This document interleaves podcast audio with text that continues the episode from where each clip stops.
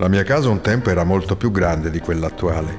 Fu costruita per celebrare l'illustre nome che porto.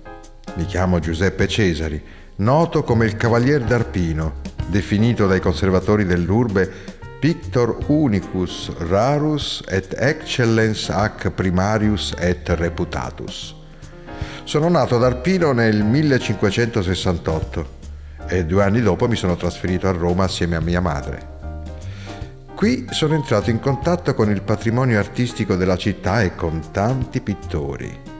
In Vaticano feci notare la mia creatività, a tal punto che divenni il pittore più importante della corte di Papa Clemente VIII Aldobrandini.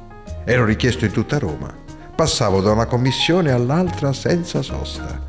Molti celebri artisti italiani furono miei allievi, tra i quali Guido Reni e Michelangelo Merisi da Caravaggio. Nel 1600 venne nominato Cavaliere di Cristo dal Pontefice.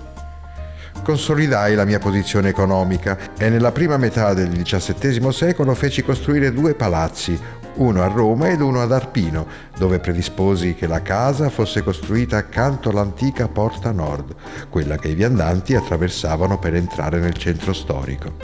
Oggi è rimasta solo una parte del mio palazzo, L'ala esterna infatti è stata abbattuta nel 1900 assieme alla porta per consentire un ingresso più agevole al paese. La bianca facciata esterna splende accarezzata dalla luce del sole, mentre le sale sono adornate di affreschi attribuiti alla mano di mio figlio.